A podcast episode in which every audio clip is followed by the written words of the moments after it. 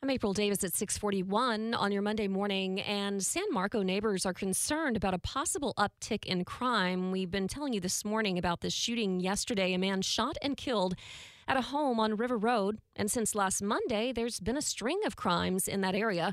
Action News Jax's Alexus Cleavenger joining us live now. Alexus, yesterday's shooting shocked neighbors in San Marco.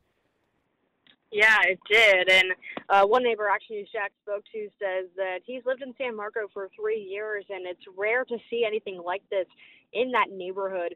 Police say it all started with a fight between several people at around 1:30 a.m. on Sunday.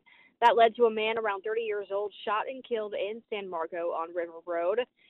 And this shooting is not the only crime the area has seen recently. According to JSO's crime map, since last Monday, there have been two car break ins, a DUI, and reports of domestic battery, all within a mile of where the shooting took place.